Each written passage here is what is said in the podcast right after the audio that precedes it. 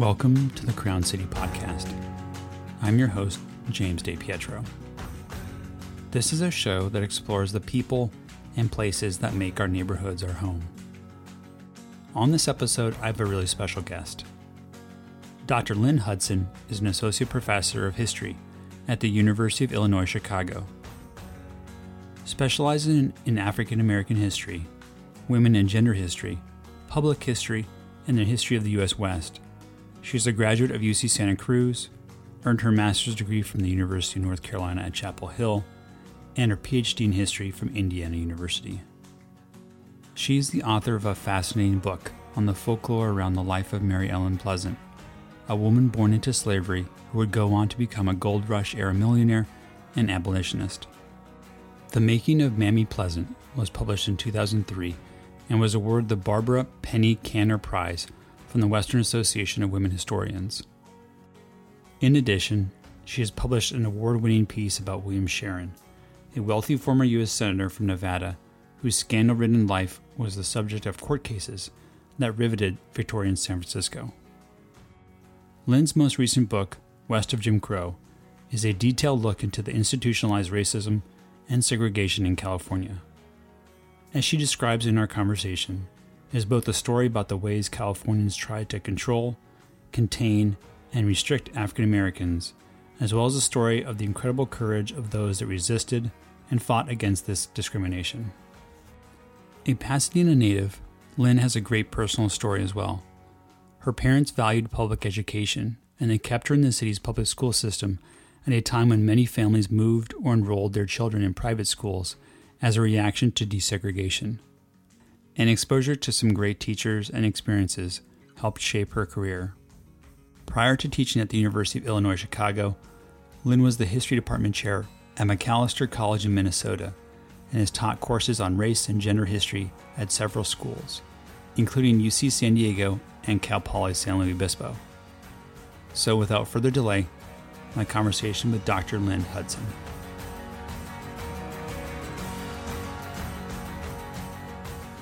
Lynn, thank you very much for coming on the show. I greatly appreciate it. You're welcome. I'm so happy to talk to you.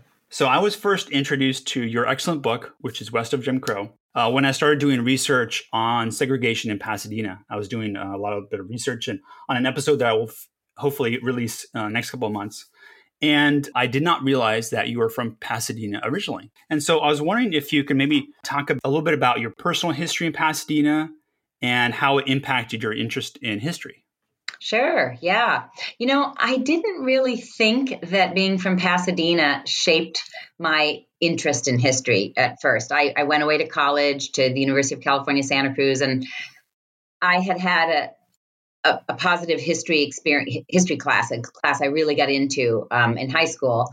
And so I was a history major in college, but I didn't, I didn't really think about Pasadena being a part of that story or, you know, how it shaped my interest. From there, I went to grad school in history, but it wasn't until I started doing this book that I realized how many things about Pasadena shaped my interest in history and shaped my commitment to racial justice and Black freedom struggles. So, you know, one of the things you figure out is that it really matters where you're from, right? um, as you get older. And, you know, I was lucky enough to be in Pasadena after and going to public schools after the court ordered mandate that the city comply with Brown versus Board of Education. So I, you know, I, I came to realize that Supreme Court decision really changed lives, right? Pasadena was the only school district west of the Mississippi that was forced to comply with Brown because they had not complied with Brown and the schools were so seg- segregated. And that case, that Jackson case um, in the 60s, meant that by the time I came around in public schools in the 70s, I was sent from away from the Linda Vista San Rafael area where I grew up, right, and bused to Cleveland Elementary and then McKinley Junior High School and then John Muir High School. It was really just partly luck that that's when I was born, and that's right, and that I grew up with parents who also um, were not part of the whole white flight movement. You know, I, I go, went to school with a lot of kids whose parents then took them right out of the public schools after that court mandate and they went to La Cañada Flintridge or private schools, right? Like Westridge or Poly.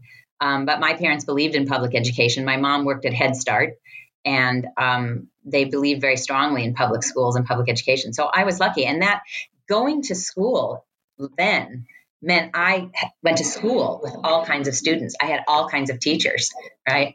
Um, and and then just things happen. You know, things happen when you do that. You you meet friends' parents, and you you find out, oh wow, kids are like each other and not like each other for all kinds of different reasons, right? But uh, another thing that happened to me is that Mack Robinson, Jackie Robinson's brother, worked at John Muir High School, and I would talk to him after when I was waiting for someone to pick me up or waiting for the bus or whatever. And Mack Robinson was doing some excellent work at John Muir Elementary School. I mean, high school. He was talking to us about segregation and about his brothers, you know, not just Jackie, but also Edgar, who got beat up by the Pasadena Police Department when he went to the Rose Parade, right? So I learned things inside the classroom and outside the classroom in school that I know shaped my interest in history for sure. That's amazing. So, as a teacher yourself, I think it's very fitting that you've credited your teachers as being some of the biggest influences in, in your life.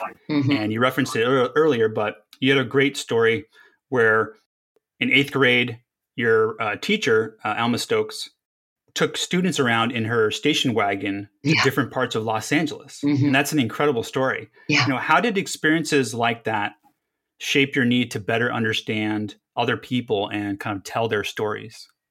You know, that was one of the best things that ever happened to me. And Mrs. Alma Stokes is a power to be reckoned with. I bet some of your listeners know her because she has been organizing in Pasadena for decades. She, I wish I could remember the name of the program, but in the 70s, there was grant money and programs, I think that probably came about as a result of that court order. And, and these programs and grants were about sort of, well, how are we going to make this work? Right? Sure, we, we are going to have integrated schools, but how can we make it work? And and so I was in this program where I think the idea was you build bridges across groups of cliques in junior high or what we now call middle school, right? So there were all kinds of kids in this group. And what the stated aim was on the grant was probably, you know, multicultural education and learn about this, that. But but Alma Stokes was way smarter than whoever made up that grant. Or uh, she she knew that what you really needed to do was let kids become friends, right? And let them become friends and find out what you find out when you meet people from all over the world, right? Which is about humanity and about justice. But she took us to, yeah, right, all kinds of things. We went to museums. We went to, one time we actually visited my mom's job because we went and visited a Head Start classroom and worked with the kids uh, that day. And we did, so we were kind of also doing some volunteer work, right? And um, it was just, it was just an amazing experience. You know, I just learned so much about what it meant to be in the world and, and also what a sheltered childhood I had had in some ways, you know. Um, but I also, I mean, I, I have to say that, you know, I had a lot of teachers who were so committed in the Pasadena Unified School District because they were doing the work. This is what it means to have a diverse classroom. And they were doing the work and they were amazing. I had so many great teachers at McKinley and Cleveland and, and uh, John Muir. I was lucky. Thank you for sharing that. So I think it'd be a good place to transition to talking about your book. Okay. Which is West of Jim Crow. And the subject of Jim Crow laws is not new to you, although this is a recent book you know, you previously wrote a book about Mary Ellen Pleasant. However, because of your Pasadena connection, this is a very personal book to you. Right, right. Can you tell me about a little bit about how you're exposed to maybe the Pasadena plunge? Sure, sure. And I mean, you mentioned that you were part of the busing program and you saw firsthand mm-hmm. like the white flight you mentioned where uh, students of your or fellow students of yours moved either loc- either to school different schools or they physically moved uh, out, of, yep. out of the area. Right. So, can you talk about a little bit about the plunge and then kind of your experiences with Jim Crow in Pasadena, uh, in addition to the kind of the busing issue that you've already described? Sure. You know, and I should say, first and foremost, obviously, I grew up with white privilege, right? So I didn't experience the plunge in, a, in any kind of way that was harmful or, you know, humiliating. Um, my my relationship to that story is that I I heard the story right first heard the story from my parents because my parents kept telling me we don't go there you know I probably was bothering them about why don't we go there? Why won't you take me swimming? And they probably and they I remember them saying we don't go there. That has a history of not letting in black people right? And we don't go there. So you know when you're a kid you're like uh, maybe okay maybe they're telling me the truth but you don't believe everything your parents tell you, right? Um, and so one of the things that happened when, you know, that first book that I wrote about the abolitionist Mary Ellen Pleasant allowed me to discover this rich history of Black people in the 1800s fighting Jim Crow, right? Because she had one of the very first court cases that challenged a pub, public transportation for not picking up Black riders, right? When she was refused uh, entrance to a streetcar in San Francisco, she sued the company. Um, and then um, it went all the way to the California Supreme Court in 1866. She won initially, but then she lost when the company, you know, appealed. But that case alerted me to this st- strong tradition in California of African Americans organizing and their allies, in this case, a lot of white abolitionists, right, organizing against Jim Crow. So that that first book, you know, and part of the reason I wrote that first book was I just thought wow, okay, I lo- I'm proud of my public school education and I wouldn't have wanted it any other way, but I didn't learn anything about her. So what's wrong with this picture? How did I not know that, you know, before Sojourner Truth, before, of course, 100 years before Rosa Parks sat down on that bus, a Black California woman challenged public transportation, Jim Crow and public transportation. How did I not know that?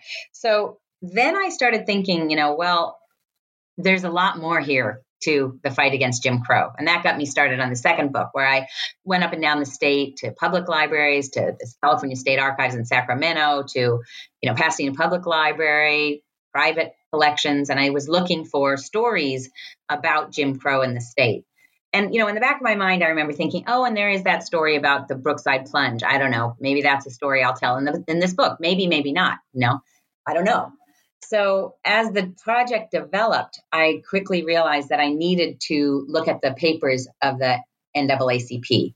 And I wanted to look at the Pasadena branch, but you know, local branches, the Oakland branch, San Francisco branch, and some of those are in Berkeley. The Western branches ha- are some of those papers are in Berkeley, but the national papers and a lot of branch papers are in DC at the Library of Congress.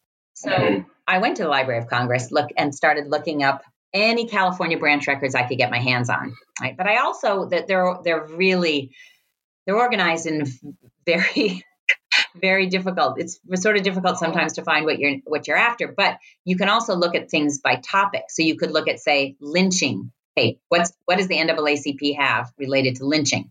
Clippings files, court case records, letters from branch presidents, all kinds of things.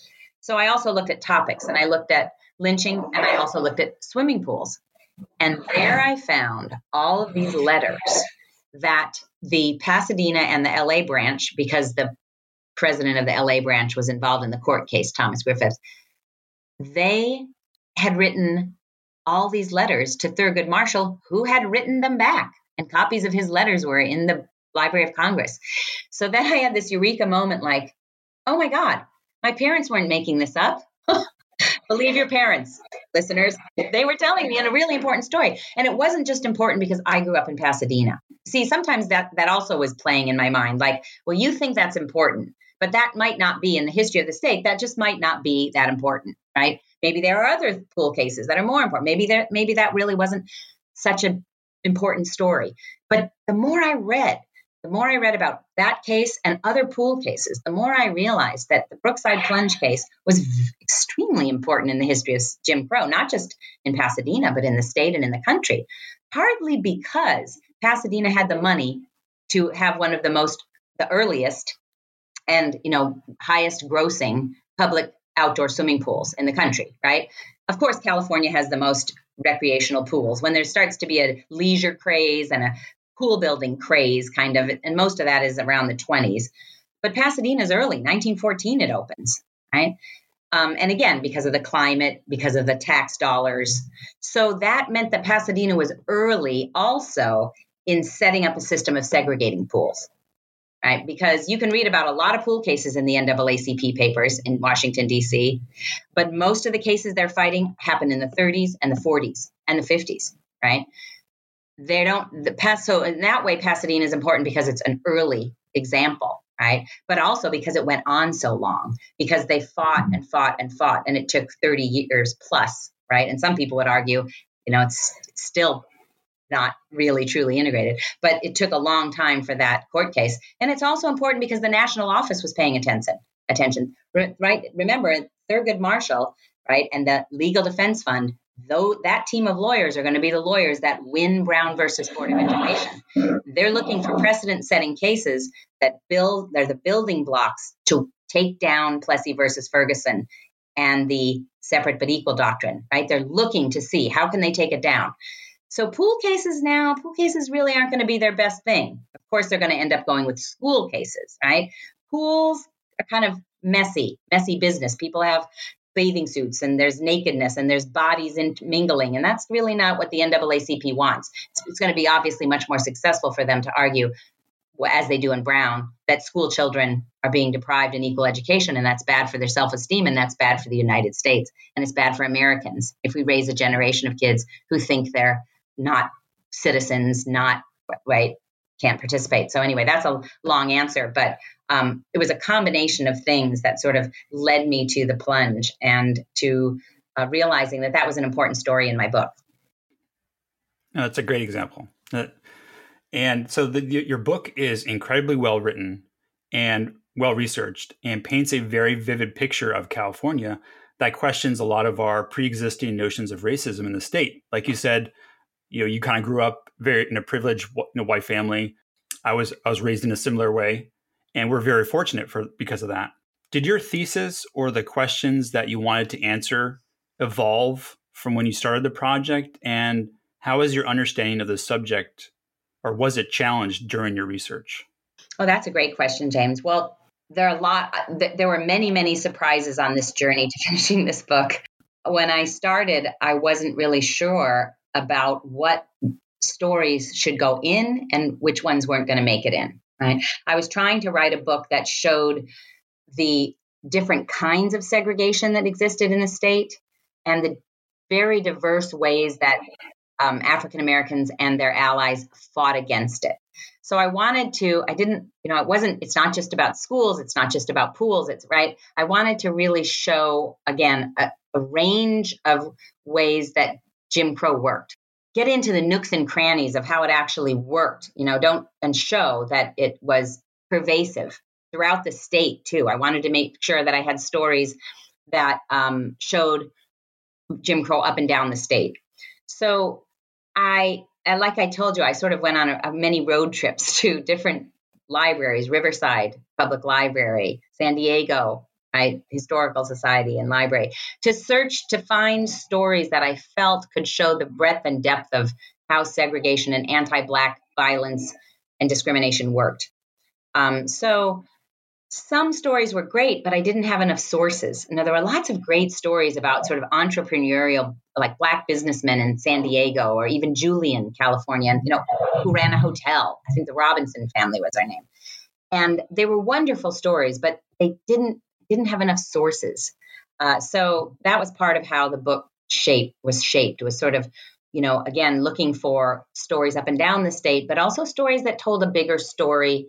Um, you know, histories that told told us something about how Jim Crow worked in California. So, for example, Allensworth was a story that was known to me, a history. Uh, I knew there was a black colony in that dusty town um, but I didn't know if it how that related to my theme of Jim Crow, of west of Jim Crow, right? What what does it tell us? And then when I started investigating it further, I found I was like, are there enough sources? You know, maybe people already know what there is to know about Allensworth. There, a book had just recently come out when I was working on my book about Allensworth, and it was um, written by one of the women who was a, a, descendant of one of the pioneers. And I thought, well, look at this, you know, maybe that's all there is to know here. But then I found out there were about 50 oral histories that were done as part of the investigation to form a state park. Um, 50 oral histories with people who had lived there, right? And they were all at the California State Archives in Sacramento, and they said they would make copies of them for me. So then I had this amazing material. And once I started reading it, I realized, oh, there's more here. You know, everything, there, there's more to learn here. And I also sort of learned about it, it just helped me realize that people that went there to live in this place, which is, you know, kind of near Visalia, right? Um, it's not, they don't go there from the South. Most of the people that founded that all black town are moving there from the LA area or the Bay Area because they've already tried to live west of Jim Crow, free of Jim Crow, and it didn't work. It didn't happen.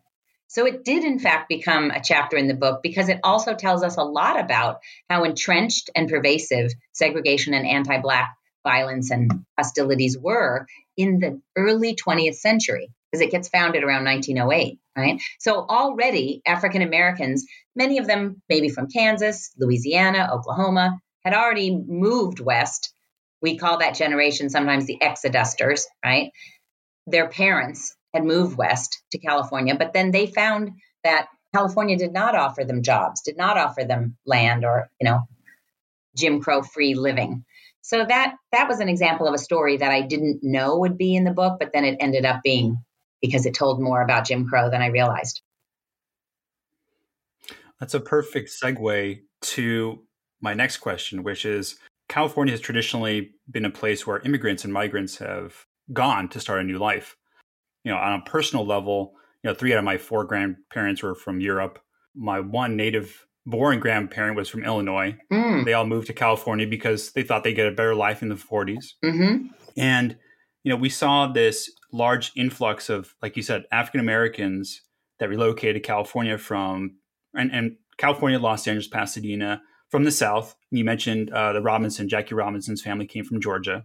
But then these new Californians reali- realized quickly that the same oppressive tactics that they thought and they knew in the South were actually here in California. Mm-hmm. And so, how much were these tactics brought to California from other parts of the country versus how were these tactics homegrown? You know, California has a complicated history with its the missions, right, and the Spanish periods and the ranch periods, right. So, kind of, what what are your thoughts on terms of um, were they homegrown tactics, or were they brought in from other parts of the country, or they're kind of com- combination of of the two? Right. You mean the tactics used by sort of white supremacists and segregationists, Correct. right? Yes. Correct. Yes. Well, I'm I, I'm so glad that you mentioned the missions because we can trace this history back to right settler colonialism and um, an excellent book for people who are listening. If you haven't seen it yet, is the book City of Inmates by Kelly Lytle Hernandez, who writes a book about the history of prisons and jailing, human caging in Los Angeles, starting with missions, which were in fact the first jail, she argues. And that so so when I come into the story, and my book starts around you know the 18 with statehood, 1850, um, but the majority of the book, of course, is about the 20th century. Um, but by the time I st- when I'm starting my book, you know, California has, as you mentioned, already had uh, a history of isolating, segregating, discriminating against, and killing, you know, people of color, Native Americans, and of course the Mexicans who were living on their own land until 1848 and the Treaty of Guadalupe Hidalgo. So it, we don't start statehood with some sort of blank slate, right? Um, you know, sometimes, well, it's not like this in the public schools now, but you know, the old old versions of sort of California history that were taught when I was in school was sort of the, you know, isn't this exciting? The gold rush, statehood, everyone's free. It's a free state, free of slavery. And then end of story. That's how we start, right?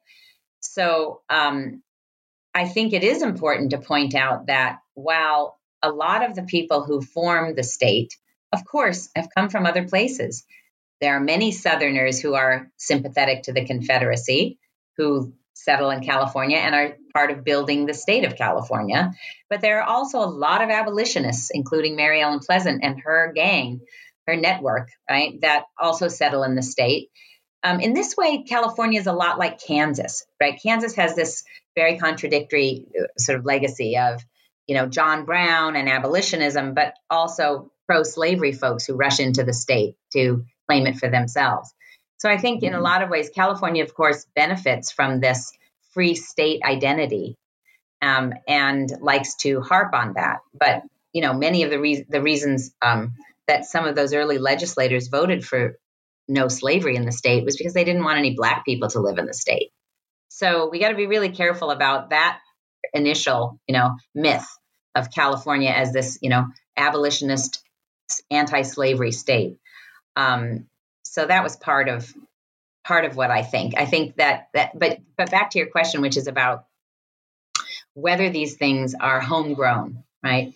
I think it's really important, you know, all students in American history, but all of us right now in the age that we live in, to acknowledge that white supremacy is a national project and every single part of the nation has been shaped by it and has shaped it. There is no part of the United States that has not shaped white supremacy or participated in it, right? That's that's just rule number 1. So, you know, kind of it's an it's a great question, but I think it's in many ways impossible to answer, right? Because when, let's say that a Southerner, a transplanted Southerner, comes to the state and is, is sympathetic to the Confederates, and they, you know, participate in trying to craft early Jim Crow laws, though, yes, those are brought in from Southerners, but it's also something that Californians themselves craft. You know, first and second generation Californians will be just as committed to keeping certain institutions all white, like streetcars or the opera or the schools. Um, and it doesn't necessarily, it isn't necessarily because they're Southerners. I think we have to be careful of that because it's very easy for us in the West to say, well, that was brought in. We, we, we, you know, we brought that in from the South and, that's why it's here. Um, and that's, that's a problem. We need to be careful about that. Californians had their own reasons, white Californians, for wanting to support white supremacy and created, you know, they created all kinds of new systems for it. You know, Pasadena didn't have a lot of models. Well, let's, they're not copying the South when they have a segregated pool and say Negroes can swim on one day a week. Mm. There are there are very very few outdoor public swimming pools in the South at that time, if any, right? So a lot of it's homegrown too. Pasadena is a very interesting city, as we both very well know, because it does have agricultural roots in that it was a ranch with the missions. Uh, it was a place where people grew oranges, hence the orange groves and all that kind of stuff. Right. But following that period, it became a large tourist destination and retreat for wealthy residents. And so, how do you think this income inequality contributed to the rise of Jim Crow style tactics and segregation in the city? And you can expand on it. Just you know, if you want to talk about Pasadena, that'd be great. But if you want to expand on that to Los Angeles, uh, please do so. Well, that's a really good question too. Um, income inequality, you know, is something, of course, that we could trace way back. Um, but I think it's important to link it, as you are doing, to segregation. Now, one of the things that happens in California is that California becomes again a, a leader in in a particular kind of Jim Crow, and that is housing segregation, right? Um, and once you have African Americans being pushed into crowded neighborhoods that will become slums, right?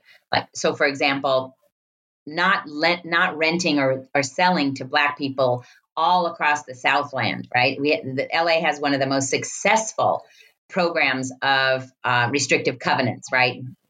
Deeds that have parts of the deeds that say you you cannot sell or lease or rent this property ever to and then the list might say negroes orientals mexicans right i'm using the racist terminology of the day right so those i mean restrictive covenants as as many scholars have written about, uh, have been used successfully all over the United States. I live in a city now, Chicago, that also used them to great effect to segregate their neighborhoods. But LA was one was the, one of the leaders, and in fact, Loren Miller, uh, uh, an attorney, an LA attorney who fought a lot of these cases, he he said during his life, and he eventually was a judge in LA, that LA had more cases in the courts than any other city, right? By the 1950s, 40s, and 50s. So, so LA especially was extremely successful at segregating housing. and again, they did that by not, you know, having certain kinds of legal documents that kept black people out of neighborhoods by, but they also did this extra in an extra legal way, which is meaning they would scare black people out of certain neighborhoods by burning a cross on their lawn or throwing rocks in their house, right? So, um, so in that way, if you push, if you keep people segregated in a neighborhood that you then provide no services to, right, and the schools deteriorate, then that kind of segregation, housing segregation, leads to income inequality because there also might be no jobs around South Central where there are no buses going there anymore. There, and we see the repercussions of this, of course, with the so-called Watts riots, and then again um, Rodney King, right? So certain neighborhoods became so-called slums, so-called ghettos, and and then no services were there, right? No recreational facilities, no playgrounds, no, you know, the schools, as I say, deteriorate. So, yes, yes. I mean, income inequality is a part of what what keeps segregation going. It's it's it's sort of a self perpetuating, right? System. Yeah. You Yeah, I, have just started doing research on redlining. Oh yeah. And that's a whole nother topic. We, but um, yeah, it, it's an incredible part of our history that right. You know, we don't really talk about. And the more you kind of dive into this stuff, and I started this podcast thinking that it, it's just going to be a one rabbit hole after another, and that's what it basically comes down to. You know, there was a um, the city council used to be called the the city directors, and there was a, a director, um, A.I. Stewart, who was on the city council or was a director and then became a mayor and went on to the to be an assemblyman. Yes, and he was very powerful in the race restrictions Yes, he's mentioned in my book. I think I mentioned him because um, the women who were running the NAACP during the court case at the plunge, they knew that Stewart was um, a leader in developing segregated neighborhoods. Right? What was it? The Pasadena Improvement Association. Wasn't that right. the name of this organization? Yes. Exactly. Yeah. Yeah. No. I so man, I've been trying to do a lot more research on that because it's it's a fascinating history and it goes Yes. It dovetails really yes. well into kind of what you're talking about in the segregation that the city was facing yeah. um, because of the because of the income inequality. Yeah. And, and those those neighborhoods have not fully recovered from those efforts. Yeah. I mean, the, the city has never recovered because of the work that was done in the in the 30s and 40s and beyond. Yeah, exactly. Those neighborhoods are still segregated, exactly like they were before. Yeah, there's a great interview with um, Dr. Edna Griffith, the medical doctor who was president of the Pasadena NAACP during the second wave of, of uh, protest against the pool in the 30s. And um, she mentions Stewart in one of these interviews where she says, you know, this is not an accident that the plant that they're fighting the integration of the pool. The, the folks that are fighting it are the directors, and they are all about segregation. Right. Yeah, and I, I've been uh, going through newspaper clippings on the Improvement Association. I mean, they had they had an office in uh, in downtown yeah. uh, Pasadena. So I mean, it wasn't just some kind of offshoot. I mean, it was a it was a very organized effort. Um, yes, there's a very powerful line in your book in which you write, "Segregation made deep inroads in the Western landscape, and it shaped Pasadena's landscape, culture, and identity as a city." What do you think we need to do to ensure that we fully acknowledge and learn from the darker side of our city's history? Wow. Okay. That's a that's a very uh, light question. So. so obviously, because I'm a historian, the, I think that history holds a lot of promise here. I think that if we raise up children to understand this history and not shy away from it, to learn about it, to find out. I mean, and I, again, I'm not just talking about the history of white supremacy. The other thing that I, f- I found so inspiring when I was doing the research for my book is I also got to learn about this incredible history of resistance to white supremacy. You know, and I think right now we really need to shine a light on that. You know, we know a lot right now about the strength of white supremacy in the United States. We're, we're, it's a moment where we are seeing it. Um, people that didn't see it before maybe are seeing it. Um, uh, and we need to know, we need to, we need to acknowledge that for generations and generations, Americans have fought back against white supremacy.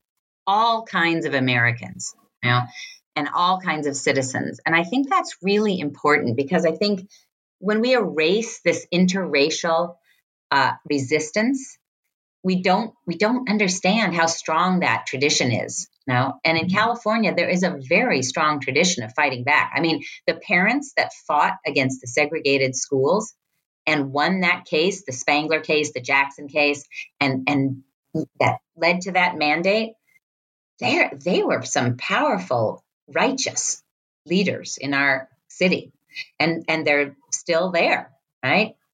Um, and we need to acknowledge that that this has happened and that it, and it's still happening right now. I think it's it's really important to not just shine a light on the the deep roots that white supremacy has in California, though that's the point of my book, but also to see where those bridges got built and how they and those alliances because you know segregationists don't want us to see that right?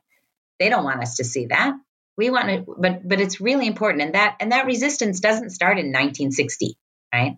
It goes way back. Now historian the historian jacquelyn dowd hall coined the term the long civil rights movement about how we need to understand that it doesn't just go from 1960 to 69 it's not a 60 thing right? And you, we know from the Montgomery bus boycott, we know about the 50s, but it goes way back, right? These alliances and these between progressive folks and labor folks and, right, farm workers and Japanese Americans fighting internment, right?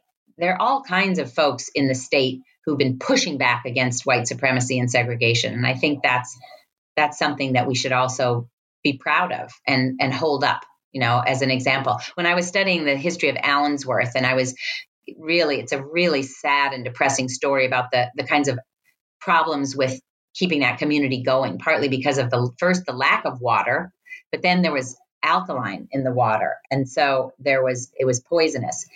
And one of the articles I found about it was in the Malcriado, the fem- farm workers newspaper. Uh, and they were also fighting against the agribusiness that took all the good water, right? Um, and they were having to pay for clean water, um, and they were in working with Allensworth in sort of again another important coalition of Californians fighting back against the kind of all of the implications of segregation. So do you think do you think we need a statewide effort on on kind of promoting these stories, both the the oppressive tactics of segregation but also, like you said, the lifting up the voices of the people that challenge these. Oh yeah. When I think about growing up, and I mentioned this in the, in the notes that we, we shared, that up until 2017, all fourth graders had to build uh, mission right. models. Yes, yes. That's kind of tapered out. They've kind of restructured the program a little bit, but but I mean, it's a state. It was a statewide effort. Do you think that we need something similar to um, talk about and address some of these parts of our history? First of all, I can't believe that people, students, were still making missions out of popsicle sticks. I mean, I had to do that, but I, I thought surely they stopped doing that in the 80s, or but no. Okay, so I am okay. I think there's good news uh, on some fronts. Um, I know the state, the governor signed into law, right? A new bill that would require that students in the Cal State system take an ethnic studies class. Is that right? We'll have to fact check that, but there's a new law about college education that should should make that uh, a, should make a difference. Um, so that's good news. But I think you're right to say, you know, we that's too late, right? If if you wait till students are in college um, to introduce them even to this multiracial history and this history of racial justice and also the history of segregation and white supremacy, it's too late. You know, so I think I think there do need there, there definitely needs to be an effort to get this into the schools earlier. And I know there there are lots of committed teachers and educators out there who've been doing just that. So I, I can't really speak to the state of public education right now um, because obviously I haven't lived there in a long time. But um, I think that that's so important, so important for that to happen um, beginning, you know, in kindergarten, in preschool, right? Um, so I hope that's happening. I know I know a lot of teachers have worked a long time to, to make that happen. It's it's it's very difficult for students to unlearn the kinds of things that racism teaches us when we all grow up. It's very, I mean, waiting till college, that's tough. And uh, of course, not all Californians get to go to college, right? So it's it's very tough. I, I wish I had an answer for that. That's almost a, that's a question that I think is really hard to answer. You know what what we can do about that. Um, but I bet there are lots of other people in the state who are I know are doing things right now uh, to get those lesson plans into the primary schools. One aspect of your book that is incredibly compelling is your discussion of women's roles in fighting for equality. You know, we, you mentioned a couple people even in the last couple minutes. Was there one woman or group of women that really resonated with you? And what lessons do you take from their story? Well, that's easy. I would have to say right away the person I start my book with and I end my book with is Ruby McKnight Williams and Dr. Edna Griffith. These two women who, you know, ran, uh, were, you know, president of the Pasadena NAACP um, for the years when they're fighting the lawsuit. And they are amazing examples of the fight against Jim Crow. You know, this is they are up against a city that has all the resources in the world to throw at the lawsuits, right? I mean, there's no way that that the NAACP and their allies financially can ever ever stand up to the city in terms of dollars raised, right? But they were not daunted, these women. They fought and fought and fought. And every single interview they gave in the Pasadena Press and the LA Times, and this is years after the case, years in the 70s, right? And the 80s, they spoke about the significance of the Brookside Plunge case and how difficult that was to keep people can invested in it, right? To keep people to fighting it and to keep raising money.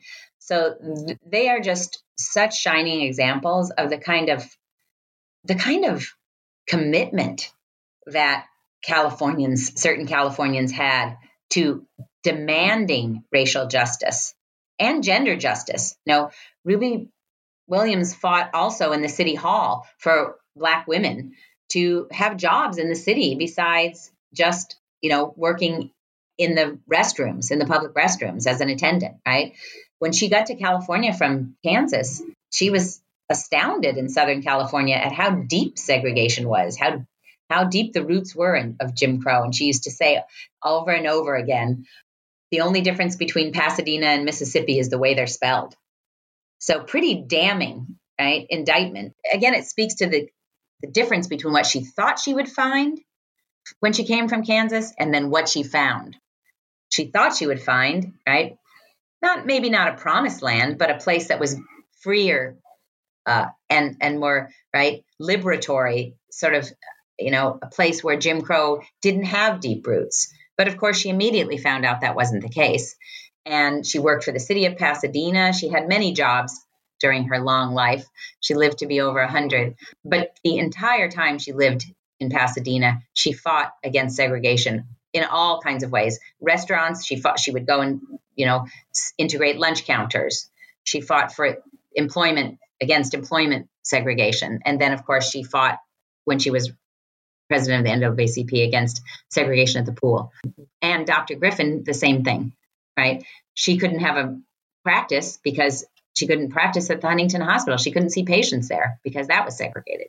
So she had to start her own office connected to her house where she was delivering, where she delivered babies and she she was an amazing amazing woman who fought up against again the city the pasadena improvement association and for years helped raise money and also had to kind of convince some people both these women who were maybe wary of committing themselves to the naacp's fight for good reason right people were harassed and intimidated on their jobs and in their neighborhoods if you were found to be a fighter but they were fearless so I, I think I would hold them up and say that, you know, they should be uh, acknowledged anytime we can uh, in the city of Pasadena. So you've written about Mary Pleasant mm-hmm. and you've written West of Jim Crow. What is your next project that you're starting to think about, and kind of what what classes are you teaching um, at the University of Illinois at Chicago? Well, I have, you know, it's it's uh, not surprising here at UIC. I teach classes in African American history and cl- classes on the U.S. West. Um, so I teach a class just called the History of Jim Crow, and I teach a class. It's called Imagining the American West. So those are two classes I teach. I also teach the um, U.S. Women's History class that the history department offers. So they kind of fit my profile pretty well. One thing that I do also get to do here, which I love to do, is I teach a class called Public History, which is about museums and you know but it's it's it is what it says history in public so memorials and living history sites and museums reenactments that kind of thing so that's been especially exciting to teach these days when Confederate statues are tumbling down and lots of debates about the role of history in public. So that's another thing I teach. And that's been really enjoyable. It's a great thing to do in Chicago to teach African American history because it's everywhere you everywhere you look, right? And we have some uh, outstanding museums and archives dedicated to African American history here. So that's been great. I'm a board member of the Black Metropolis Research Consortium, which is an organization that has 17 members, all museums and archives dedicated to Black history in Chicago. So it is an amazing place to do that work. And I have wonderful students at UIC. So I, have really enjoyed it here.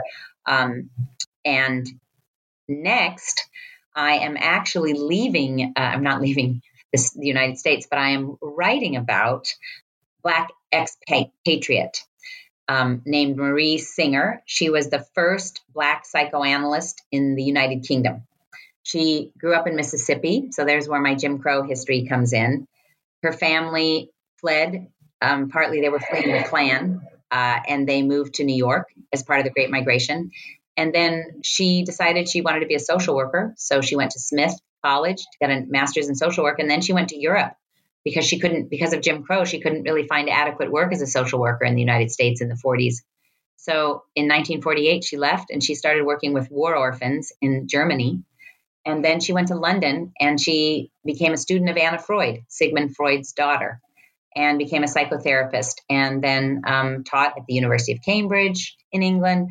So she's a fascinating character. And I'm working um, with another scholar, Jane Rhodes, and we're working on this biography of her that uh, is very it's a great project. It's different than what I've done before, but like my first book, it's a biography of an African American woman.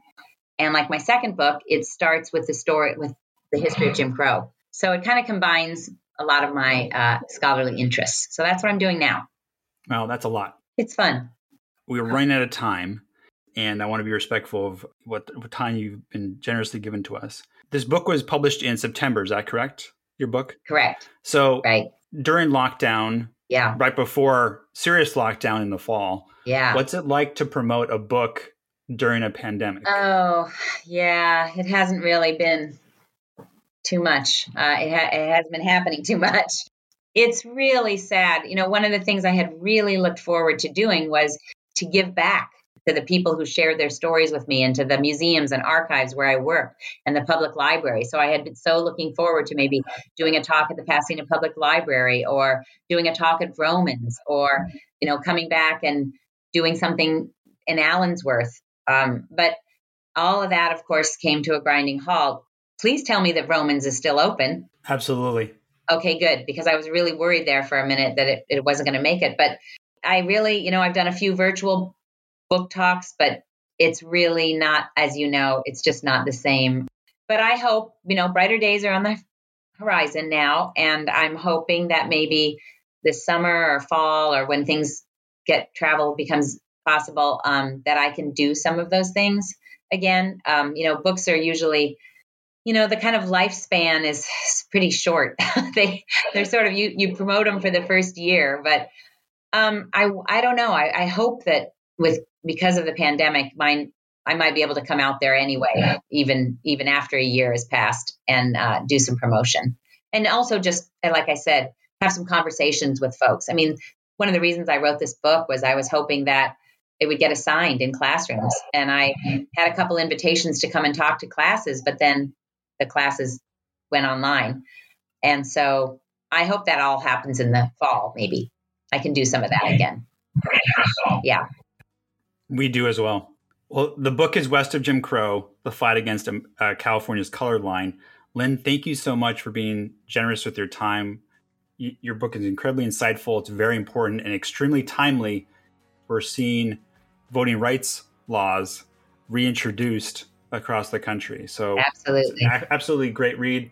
Um, you can find it online, but also at independent bookstores, like you mentioned, Vroman's. But there's some other great ones in town. So, thank you very much, Lynn. All the best to you, and and hopefully we can keep in touch. Let's do that. This has been great. Thanks so much. And I really, really appreciate having this time with you. It was a great talk.